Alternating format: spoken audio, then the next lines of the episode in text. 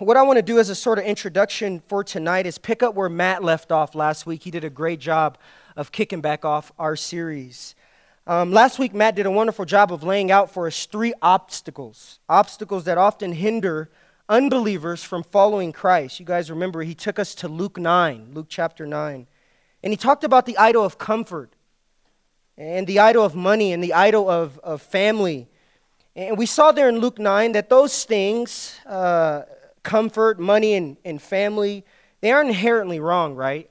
Uh, no one would say that. They aren't inherently bad. But when your greatest allegiance, hear me out, is to those things, then that's a serious problem. And I thought Matt did a wonderful job of explaining that though Luke 9 is actually evangelistic in nature, that is, its primary focus is, is on unbelievers, it nonetheless was and is still pertinent to believers. I'm sure many of us in here, everyone walked away challenged by that message. If we're completely honest with ourselves, oftentimes uh, we have to be reminded, even as believers, right, that our greatest allegiance isn't to comfort. I know I do. Oftentimes we, as Christians, have to remind ourselves that our greatest allegiance isn't to money and it isn't to our family Oftentimes, we have to remind ourselves that our greatest allegiance isn't to anything, hear me out, or anyone other than the Lord Jesus Christ Himself. No one else. And so, again, I thought last week was wonderful. Uh, it was and still is very apl- applicable to the believer's life, to the Christian. It, it served as a sort of reminder to us to not make those things idols in our lives. And it's actually one of those things that I want to draw your attention to tonight money money. Money has often been a great spiritual hindrance in the life of the Christian. I, really want you guys to lock in tonight. I don't know where your mind is now. I know you got a lot of things going on. We all got a lot of things going on, but, but please pay attention to what the Word of God has to say tonight. It's crucial. It's crucial. How we view money and how we perceive money as a Christian is extremely important for our spiritual life. I'll say that again. How we view money and how we perceive money as believers is extremely crucial for our spiritual life. And if you don't believe me, just listen to these words and let them grab your attention. But godliness with contentment is great gain. For we brought nothing into the world, and we cannot take anything out of the world. But if we have food and clothing with these, we will be content. But, here it is, those who desire to be rich fall into temptation, into a snare, into many senseless and and harmful desires that plunge people into ruin and destruction. For the love of money is the root of all kinds of evil. It is, it is through this craving, that is the craving of money, that some have wandered away from the faith and pierced themselves with many pangs. It's a stunning passage. That passage is saying that money has caused certain people to fall away from the faith, ladies and gentlemen. Again, you got to pay attention to this. Money has choked the spiritual life uh, that has been present in the lives of certain individuals, so much so, again, it's caused them to walk away from the faith, to reject Christ. There in, in 1 Timothy 6, that's the passage that I just read from, if you're curious, Paul says that the love of money what is it? That, that is a lack of contentment with the basic necessities of life has caused many believers to bring upon themselves, he says, harm and ruin and destruction. So, again, I'll say it. The Christian's perspective of money seriously affects their spiritual life. That's what I pulled away from this as I, as I prepared this message. You know, Jesus knew this. I guess Jesus knew all things, right?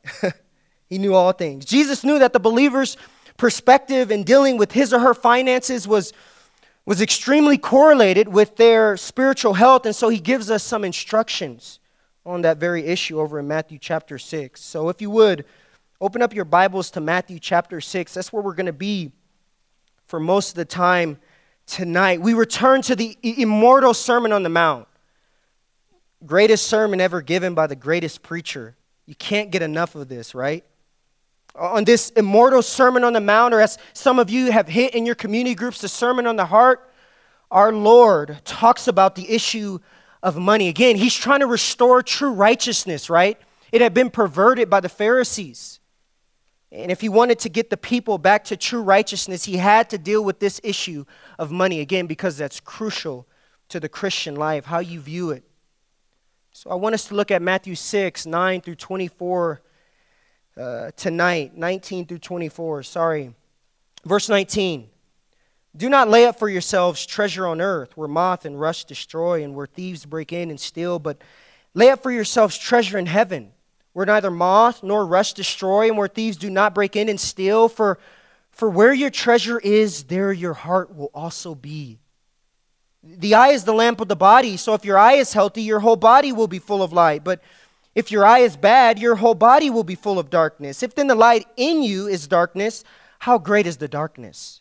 No one can serve two masters, for either he will hate the one and love the other, or he will be devoted to the one and despise the other. You cannot you cannot serve God and money. Or some of your versions say mammon.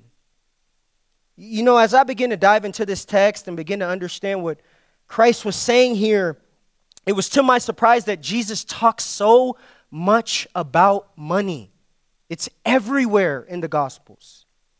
Listen to this astounding quote that I pulled from a book titled The Treasure Principle. It reads this and quote, the parable of hidden treasures is one of many references and illustrations Jesus made using money and possessions. In fact, 15% of everything Christ said relates to this topic that is, money and possessions more than his teaching on heaven and hell combined. That, that statistic blew me away when I first read it. Did you, did you happen to catch it? Christ spoke more about money and possessions than he did about heaven and hell combined. Uh, Christ spoke more about riches and, and, and wealth and, and possessions more than he did about the place of eternal bliss. Hear me out. More than he did about the place of eternal damnation, of eternal torment. And the book went on to give the reason why he did that. It continued by saying this quote, why did Jesus put so, so much of an emphasis on money and possessions? Because there's a fundamental connection between our spiritual lives and how we think about and handle money. And then he, he concludes this. This was just great. We may try to divorce our faith and our finances, but God sees them as inseparable. We may try to divorce our faith and our finances, but God sees them as inseparable. You cannot do that. And I'm going to show you that tonight. Ladies and gentlemen, that is what Jesus is saying here in our passage. If, if, if you tune me out right now and, and you leave here tonight, just remember this as the believer, talking to the Christian in the room. You cannot, you will not separate your faith and your finances. It is not possible. It is not possible. Never has there been in the history of Christianity a spiritual, mature individual who, who didn't think of their finances as, as God thought about their finances. Uh, never has there been in the history of Christianity a believer that was greatly used by the Lord who didn't have a biblical perspective of their finances. Never. And this is something that we, especially here in America, have to take heed to, do we not? We live in a world and a society that is obsessed with money. I think you know this. We, we live in a society that says, get rich or what? Die trying. A society that says, money makes the world go round. A society that has trained us to seek to make the most money that we possibly can for our own advancements, for our own goals, for our own pleasure, for our own comfort. And for that reason alone, the words of Christ here in Matthew 6 are extremely important for us to understand. And more importantly, for us to apply to our lives. And so let's look a little closer, closer at what Christ says here. Here in these six verses, I want to simplify this passage for you. Christ does two things. One, he commands the believer to not lay up treasures here on earth in this world. And then two, he gives them reasons why they shouldn't do that. One, he gives them the command, don't lay up treasures here on earth. And then two, he gives them reasons why they shouldn't do that. And so let's look at the command first. We see it at the beginning of verse 19. He says, and look at it Do not lay up for yourselves treasure on earth. And then on the flip side, look at the beginning of verse 20. He says, But lay up, contrary to that, lay up for yourselves treasure in heaven. Treasures in heaven. I want to talk about what this passage isn't saying because this can be misunderstood and it has been twisted. This passage, this passage isn't teaching that it's wrong to save money. I think you guys know that.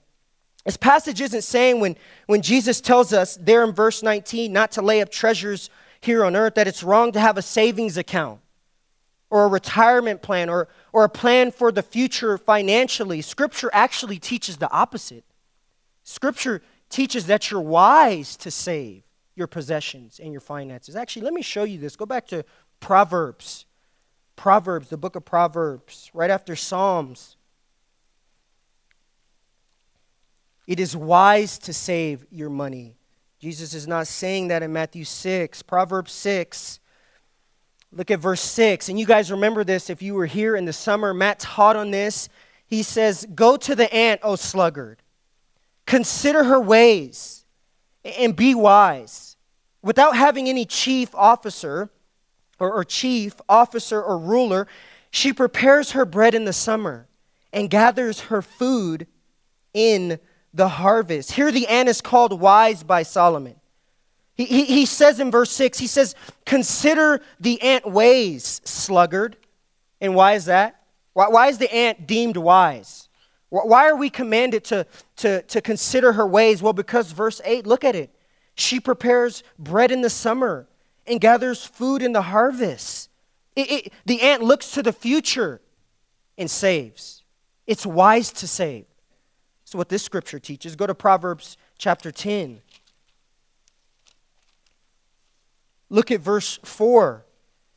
A slack hand causes poverty, but the hand of the diligent makes riches. He who gathers in the summer is a prudent or a wise son, but he who sleeps in the harvest is a son who brings shame. Here again, we see the same thing. It's prudent, it's wise to save. The person who, who doesn't save and has a slack hand, we see in verse 4, what, what, what should they expect? Solomon says poverty. But, but on the contrary, the one who is diligent in his work, the one who at the beginning of verse 5 gathers in the, in the summer, the one who saves, he says, is prudent. They're wise. It's wise to save. Go to chapter 13. Proverbs 13. Look at verse 11. Wealth gained hastily will dwindle. Wealth gained hastily will dwindle. Verse 11. But whoever gathers little by little will increase it. Here it is again. Look at verse 22 of the same chapter. A good man leaves an inheritance to his children's children, but the sinner's wealth is laid up for the righteous. Here in, in chapter 13, we see it twice. It's wise to save. It's wise to save as opposed to, to gaining with the fraudulent hand, is, is, is Solomon's point in, in verse 11. He says, Save little by little. Save. Don't attain wealth by dishonest gain. And down in verse 22, he says it's wise for a man to leave an inheritance for his children. And he says, no, his children's children. And how do you do that? You got to save, right? You got to save. Lastly, go over to Proverbs 21 chapter 21. It's everywhere. 21, verse 20. Precious treasure and oil are in the wise man's dwelling, but a foolish man devours it. That is to say, the wise man understands the worth of his possession and saves them, but the fool devours it, he says. The fool doesn't stop to think of the future and to save the treasure he presently possesses, but rather he's impulsive with, with his dealings. He's impulsive and he consumes all that he has and he doesn't save. Is it wrong to save? Absolutely not. The wise person is the one who gathers for the summer. Again, oh slugger, consider the ways of the ant. She gathers her bread in the summer. The wise person is the one who thinks of his future and his family's future and stores away possessions as opposed to impulsively getting rid of them. Scripture doesn't teach that it's wrong to save. I got to make that clear. And Jesus wasn't teaching that back in Matthew chapter 6. Go back there now with me. What is Jesus not saying? He's not saying don't save. He's not telling us to, to, to just give all our, our, our finances or our, our wealth away. So, what is Jesus saying here in Matthew 6? When he says in verse 19, do not lay up for yourselves treasure on earth and then lay them up in heaven. To, to lay up treasures here on earth means to save up or to hoard up wealth for selfish purposes. That's what Jesus is saying here. It, it means to selfishly amass or to accumulate riches for oneself with no goal, hear me out, to amass and accumulate wealth with, with no goal of using it for furthering the kingdom of God. Simply put, Jesus is commanding the believer to, to, to invest their wealth in heaven as opposed to earth. Treasures in Jesus' day could have been anything from gold or, or silver uh, to money to possessions, that which was highly valued by the individual. And Jesus is commanding the believer to not invest those things which they highly value, which was oftentimes money, D- don't invest those things, he says here in verse 19, to the causes of this world, but rather to the cause of Christ, to the cause of God. He, says here, don't focus your wealth on earthly issues, but rather focus them on heavenly issues. Are you doing that? Are you doing that?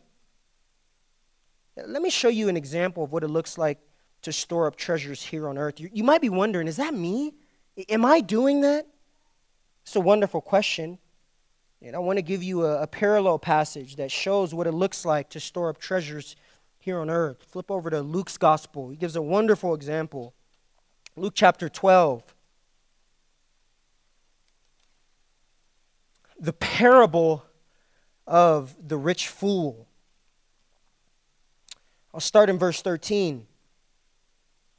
Someone in the crowd said to him, Teacher, Tell my brother to divide the inheritance with me. But he said to him, Man, who made me a judge or arbitrator over you? And he said to them, Take care and be on, on your guard against all covetousness, for one's life does not consist in the abundance of his possessions. And then he told them a parable, saying, and, and, and this parable is to, is to make the point, to drive home the point of what he just said in verse 15 that one, one's life does not just con- consist of earthly possessions. He says, the land of a rich man produced plentiful. And he thought to himself, What shall I do? For I have nowhere to store my crops. And he said, I will do this. I will tear down my barns, I will build larger ones, and there I will store my grain and my goods. And I will say to my soul, So you have ample goods laid up for many years. Relax, eat, drink, be merry. But God said to him, Fool, fool, this night your soul is required of you. And the things you have prepared, whose will they be? So it is, here it is, guys. So it is the one who lays up treasure for himself and is not rich towards God. Here, Jesus says, This is the person. Here it is, guys. This is the person who lays up treasure here on earth.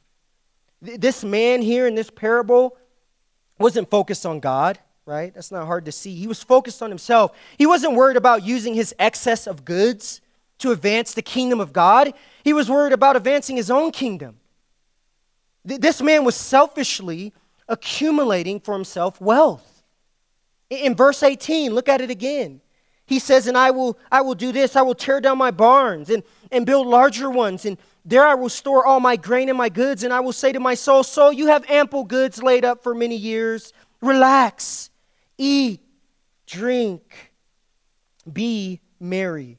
Here in this text, we can see what lies at the heart of the one who lays up treasure here on earth. It's a great passage. We see that they always have their eyes on bigger and better things. Bigger and better things. The man says here, I got a barn, but I need to tear it down. I want a bigger one, I want a better one. Those who lay up treasure here on earth have eyes that are often coveting after other things.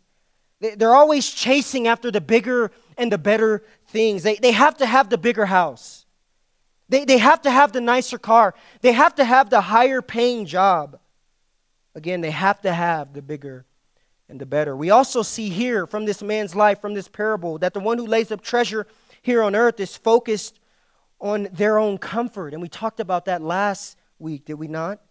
The man says, The heck with kingdom business. The heck with kingdom business. The heck with giving uh, my money and my finances to God. I, I have to make sure I'm set for life.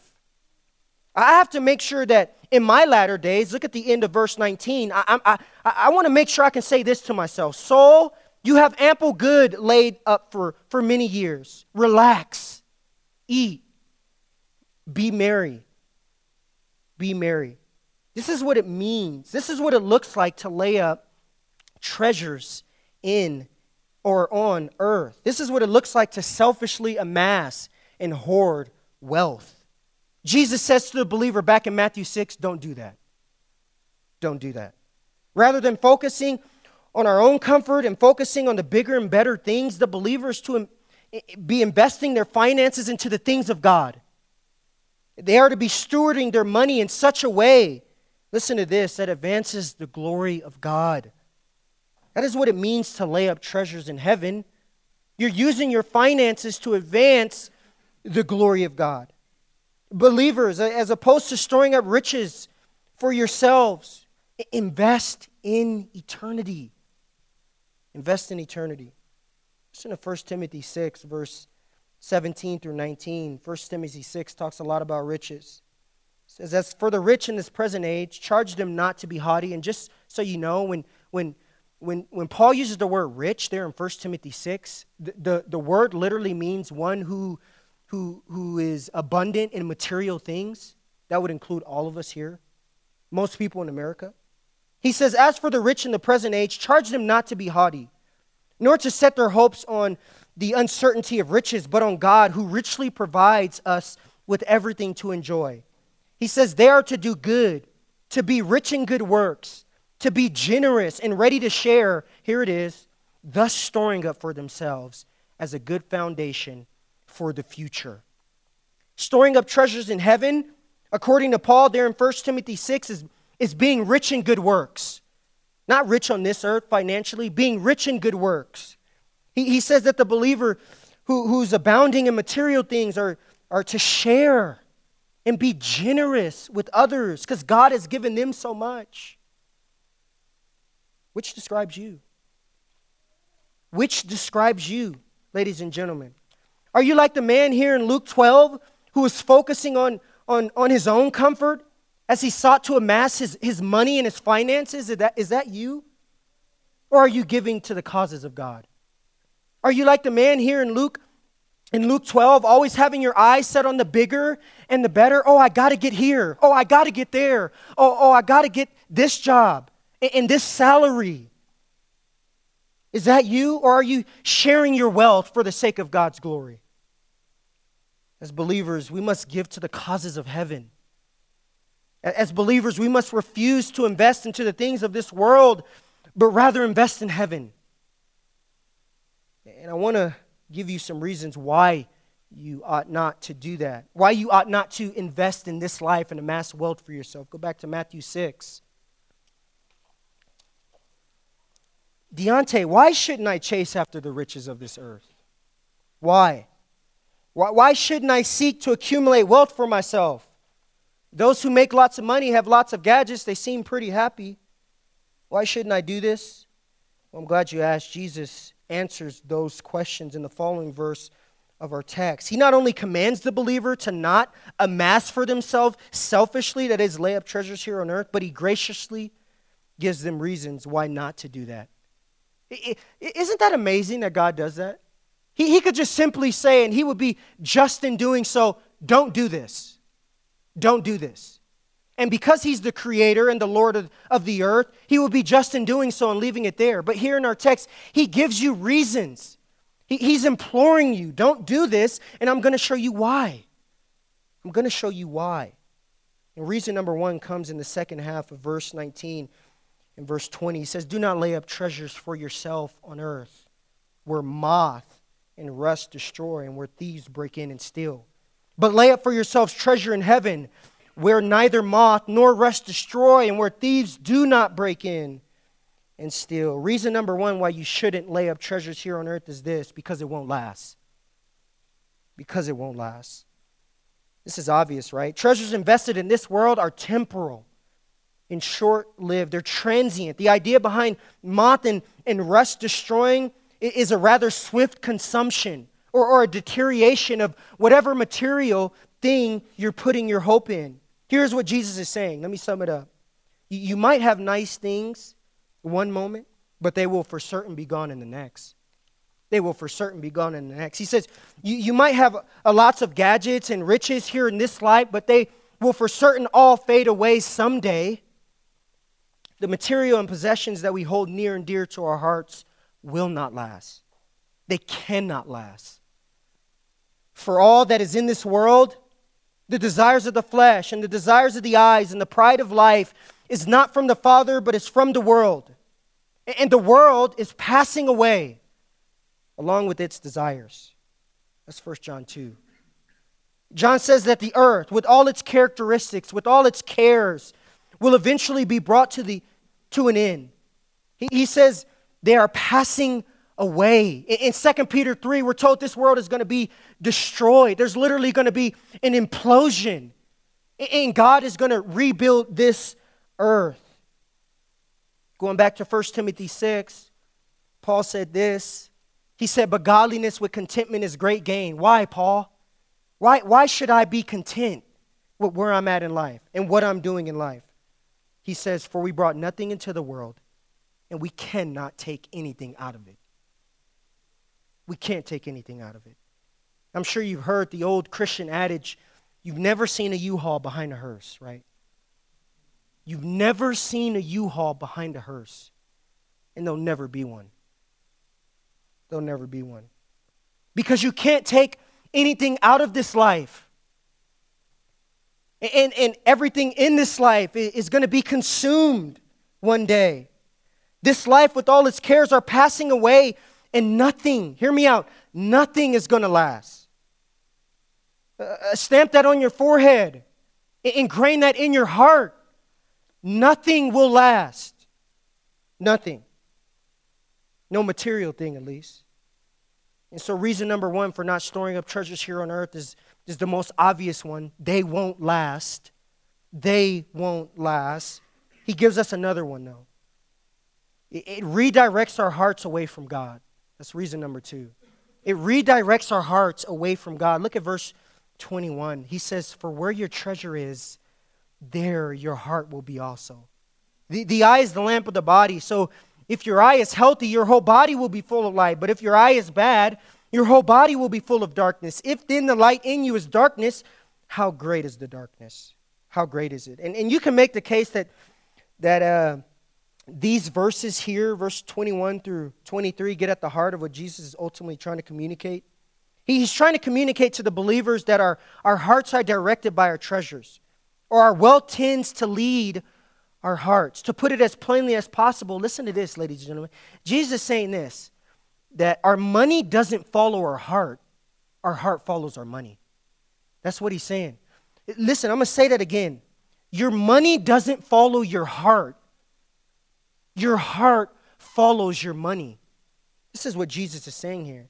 And so, keeping that reality in mind, those who invest in the things of this world will find their hearts being pulled by this world. Those who selfishly hoard riches in this life will find their hearts focusing on this life. You, you ever wonder why you're living a worldly life? M- maybe it's because you have a horizontal perspective. You're caring too much about this life. And that is detrimental, ladies and gentlemen. Detrimental. You, you have to protect your heart. Your heart is essential to your spiritual life. You know that, right? It's the guide of the Christian life, the heart is. Just as the eye eh, is the bodily organ or, or the bodily organ that guides the body, so too is it with your heart and your spiritual life. That's what Jesus is getting at when he gives the analogy in verses 22 and 22 or in 23. If the guide of your physical body, that is our eyes, right? Are bad, then the rest of our body's going to be greatly affected, right? That, that, that wouldn't be nice, right? We just walk and slam it into things. It's going to it's to affect us, right? And making the connection to our hearts, if, if the guide to our spiritual life is bad, and look at what he says at the end of verse 20, 23. If then the light in you, that is your heart, is darkness, how great is the darkness? How great is your life going to be affected? How great are you going to be blinded? How great are you going to be blinded? The, the Bible says the heart is the seat of our feelings. It, it's, it says it's the controller of our thoughts and our emotions. Proverbs 4 warns the believer to guard it. You've ever wondered what the, where you get that from? Guard your heart. That's Proverbs 4 23. Solomon says, Guard your heart because why? The springs of life flow from it. The springs of life flow from it. Jesus, here in the Sermon on the Mount, we know this, right? We know this because we're studying this in our community groups. What is Jesus getting at? He's driving to the heart because it controls everything. It controls everything. They worship me with their lips, but what? Their hearts are far from me. Their hearts are far from me. The heart is the guide for the believer's spiritual walk. And if your heart is being led to this world due to a focus on wealth and riches, then you can expect your spiritual lives to greatly be hindered. If your hearts are being redirected to focus on money and riches and your own comfort and possessions, then that will have a snowball effect. Snowball effect. Again, you cannot separate your faith and your finances. You cannot. You cannot give your heart to this world and at the same time give it to God. I'm, I'm so challenged by this, ladies and gentlemen. Uh, just, just this class that we had, the, the Reformation, men giving their lives to the cause of Christ. Giving their lives to the cause of Christ. They were singly devoted to the Lord Jesus Christ and His glory. That's it. That's it. You cannot give your heart to this world and at the same time give it to God. Which leads us to our last reason why we shouldn't lay up treasures on earth. Look at verse 24. No one can serve two masters, for either he will hate the one and love the other, or he will be devoted to the one and despise the other. You cannot, said it so many times, serve God and money. Reason number three of why we shouldn't lay up treasures here on earth is because it will enslave us. It will enslave us. And this is a frightening reality that I pray never come true for any of us here. At the heart of this verse is the truth that you can have but one allegiance, right? We heard that last week. You can have but one allegiance. You, you can have but one Lord. You can have but one master. One master. The, the principle presented here in verse 24 is, is really communicating that you cannot have your heart and mind focused on riches of this world and be serving the Lord at the same time. And so let me say this if your heart is focused on this world and money, you are not serving the Lord as He wants you to. Guaranteed. Guaranteed. It's impossible, Jesus says. He says, You cannot, look at the end of verse 24 again. You cannot serve God in money. You're either ruling your finances, or listen to this your finances are ruling you.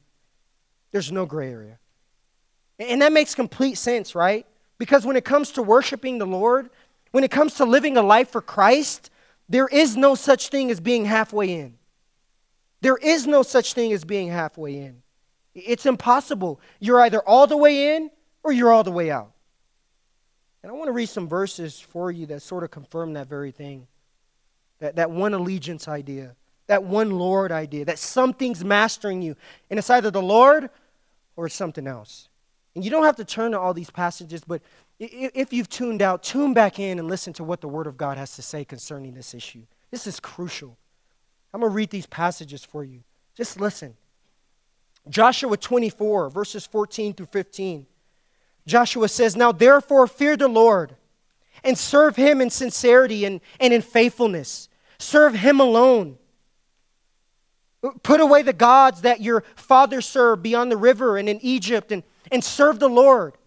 And if it is evil in your eyes to serve the Lord, choose this day whom you will serve. Choose. Whether the gods of your father who served in the region beyond the river or the God of the Amorites, choose whom you are going to serve. But, but as for me and my house, what? We're going to serve the Lord. who are you going to serve? 1 Samuel chapter 7, verse 3. And Samuel said to the house of, of Israel, If you are returning to the Lord with all your heart, then put away the foreign gods and the Ashtaroth from among you, and direct your, your, your heart to the Lord and serve him only. If you are returning to the Lord, he says, put away your idols. Put them, put them away and serve him alone. One allegiance, one Lord. 1 Kings 18, verse 21. And Elijah came near to the people, the people of Israel, and he said, How long will you go limping between two different opinions? I can just hear his passion. How long will you go limping between God and, and, and money, between God and possessions, between, between God and this high paying job? How long? How long? If the Lord is God, follow him. But if, if Baal is God, he says, then follow him. Then follow him. If the Lord is God, then treat him as such. But if your money is God, then why don't you bow to it? Ezekiel 20, verse 39. As for you, O house of Israel, thus says the Lord God, go serve every one of you his idols. Did you hear that? He, he just told the people, go serve your idols. Why? Why would he say that? If you will not listen to me. If you will not listen to me. But my holy name you shall no more profane, and with your gifts and your idols. Go serve your gods. You, you either give it all to me or you go serve your gods. Coming to the New Testament, Romans 6, verse 16. Do, do you know that if you present yourselves to anyone as obedient slaves, you are slaves to the one whom you obey? Do, do you know that you're slaves to the one whom you obey? Guys, we were created to worship. The question isn't, are we worshiping something? The question is, who are we worshiping? Who are we worshiping. Some worship money, some worship fame, right? Some worship school and scholastics.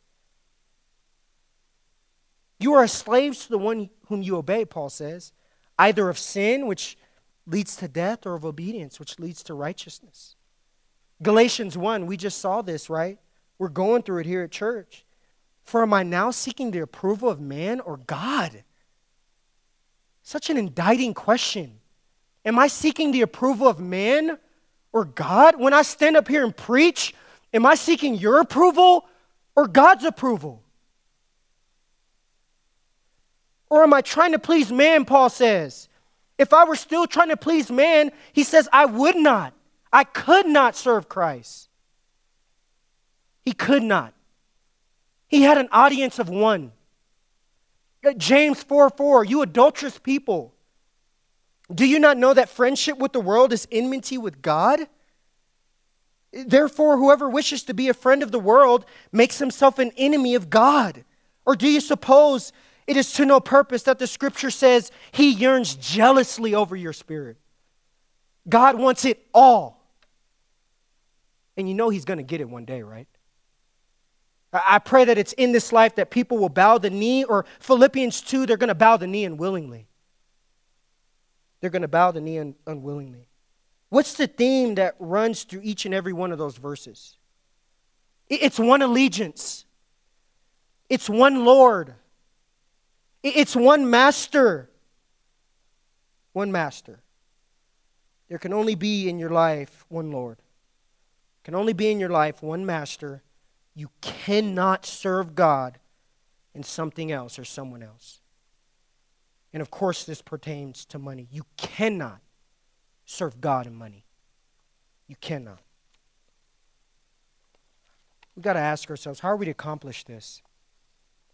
In concluding, and what I'm asking here is how are we to be obedient to what our Lord commands here in verses 19 and 20? To, to not focus on ourselves and our own comfort and the bigger and better things but to invest in eternity. How are we to do that? And in one sense, the answer is given in the reasons why Jesus says we shouldn't lay up treasures in heaven, right? If we truly want to invest our wealth in heaven as opposed to investing it on earth, then we must remind ourselves that the earthly treasures will not last. We must remind ourselves that the earthly treasures will turn us from God and darken our spiritual eyes. We, we must remind ourselves that the earthly treasures will enslave us and master us. We have to remind ourselves of these things if we are to flee from the idol of money. But I also think there's another way by which we can accomplish what Jesus says here. I think there's another way in which we could invest our finances, our wealth, our excess of goods in eternity. And I think it comes in the following paragraph. We're not going to read it all. Do not be anxious, though. You know that. Do not be anxious. I really wish I had another message to dive into verses 25 through 34 because I think 19, from 19 all the way to 34, it's really a unit. And you're actually going to see that in your community groups. 16 uh, through 24 is the passage we're coming up to this next week. You're going to find that 19 all the way through 34 is, is a unit. It's a union. And so, another way to accomplish what Jesus demands here of us, another way to not accumulate and to amass selfishly, but to have our focus on heaven and to invest our finances there, is not to worry. Is not to worry about this life. Not, not worrying about the things of this world, but rather focusing on God and His righteousness. As we close, look at verse 33. Look at verse 33 of Matthew 6. I mean, this sums it up. Jesus says, But seek first the kingdom of God. Instead of being anxious and worried about all, all these things in life, and, and in and in 25, or yeah, in 25 all the way to 34, he's talking about the necessities, not wealth. He's talking about necessities. And he says, Don't even worry about those, but seek first the kingdom of God and his righteousness, and all these things, that is the basic things of life, will be added to you. If you want to flee from the selfish storing up of riches on this earth, from pursuing your own comfort, bigger and better, and to focus your eyes on eternity and your finances on eternity, Seek God's kingdom and his righteous first. And his righteousness first. Seek his kingdom first. Seek his glory first and not your own. Think of God first, is what Jesus says here. Close with me in prayer. Lord, thank you for your word. It's so rich and it's so wonderful and uh, just this, this whole sermon from Matthew 5 to, to 7 is unbelievable. It's, it's incomparable, Lord. Thank you for your word. Father, thank you for always challenging us with all your hard sayings, which we're going to continue to look at as the semester unfolds. Thank you so much, Lord, for, for making us your own. And God, as your own, we want to pray that we wouldn't selfishly amass for ourselves here on earth and to focus on this life. As believers, if we're honest, Father, there's been times where we're, we're thinking of ourselves and our own glory. But you say, don't do that here. You say, focus on, on heaven, focus our money, our treasures, that which we hold dear to our heart, focus it on heaven. And because the things on earth won't last. And, and the things on earth are going to redirect our hearts from you, and the things are on earth are to are to steal our allegiance, Lord. And so, Father, help us to see those things and help us to, to flee from them and to flee from them. Help us to, Father, give to it hurts. And again, that doesn't exclude being wise. We looked at that today, Father, but it means focusing again, first and foremost, on your glory. Help us with that. Or help us to not be anxious and worried about this life, but help us to seek first your kingdom and your righteousness. And you promise all these things, that is the basic necessities of life, will be added to us. Thank you for that promise. Thank you for all you do for us, Lord. Thank you for your word. It's in Jesus' name. Amen.